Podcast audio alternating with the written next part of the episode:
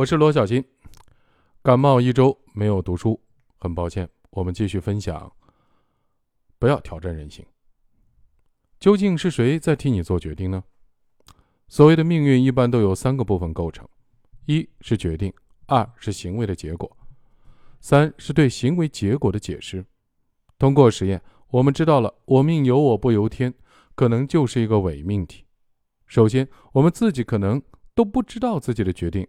是怎么做出来的？其次，行为的结果是概率事件，我们的行为最终导致什么结果？有时候是环境决定的。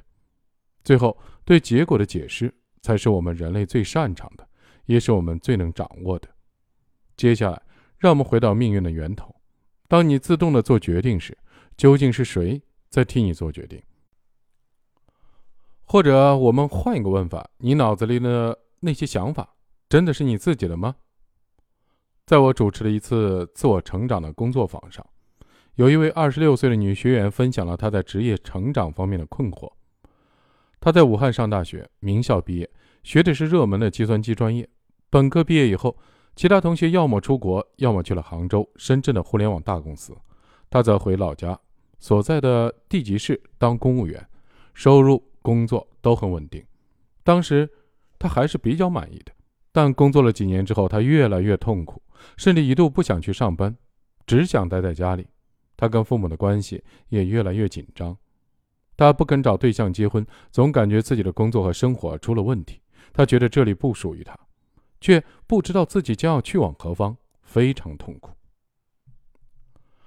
我问他：“你大学毕业后决定回家当公务员时是怎么考虑的？”他脱口而出：“女孩子嘛，工作还是要稳定一点。”这样有安全感。我又问他：“这是你的想法？”他对我的这种问法感到惊讶，反问了一句：“难道不是吗？”于是我请他做了一组自由的联想，这是精神分析中常用的一种探究潜意识的方法。我先让他安静下来，闭上眼睛，感受一下自己的身体，体会自己双脚踩在地面上的感觉，感受双腿、腹部、胸部、头部。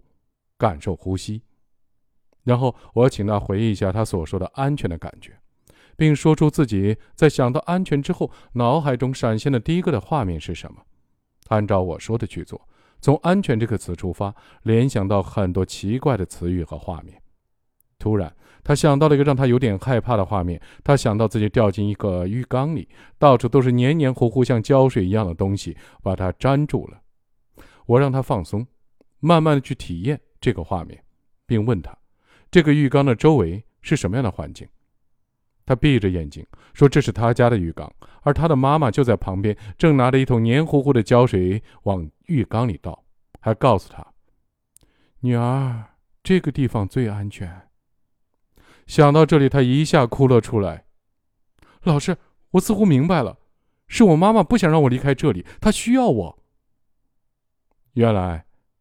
他的父母感情并不好，他的妈妈把几乎所有的精力都倾注在他的身上。他的妈妈总是向他传达“女儿，妈妈离不开你”这样的信息。从小到大，他所有的事情妈妈都要管，都要过问、插手。他的妈妈甚至不允许他有自己独立的想法，也不允许他离家太远。他意识到，原来在他大脑里替他做决定的人是他的妈妈，比如。回老家当公务员这件事，这并不是他真正喜欢的，只是他的妈妈还住在他的大脑里，替他做了这个决定。公务员工作稳定，有安全感，这只是他用来说服自己的理由。或许你已经感觉到了，在我们的大脑里替我们做决定的是我们过往的经历和体验。而这些经历和体验都离不开我们生命中重要的人和事，尤其离不开我们的父母。我们真正的声音可能早已淹没在他人的意见之中。既然我们连自己的命运都决定不了，那活着还有什么意义呢？先别急，谁说命运无法改变？我们不能完全的掌控命运，但我们可以影响命运的走向。回到命运的三要素：决定、行为的结果。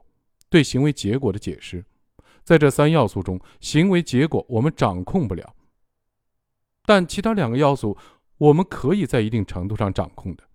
一方面，对自己下意识做出的决定，我们需要觉知，需要看见，需要在深度的自我分析和细致的觉知中逐渐的领悟；另一方面，解释行为的结果时，我们首先要有勇气直面结果，并做出详细的复盘，尽量排除信念系统对我们的影响，通过行为的结果的学习、成长和进步。当然，在实际的操作中，这并不是一件容易的事情。如果无法凭借自己的力量领悟，我们还可以寻求心理咨询的帮助，在专业人士的陪伴下，逐渐的看清自己。愿我们每个人都能和命运做朋友。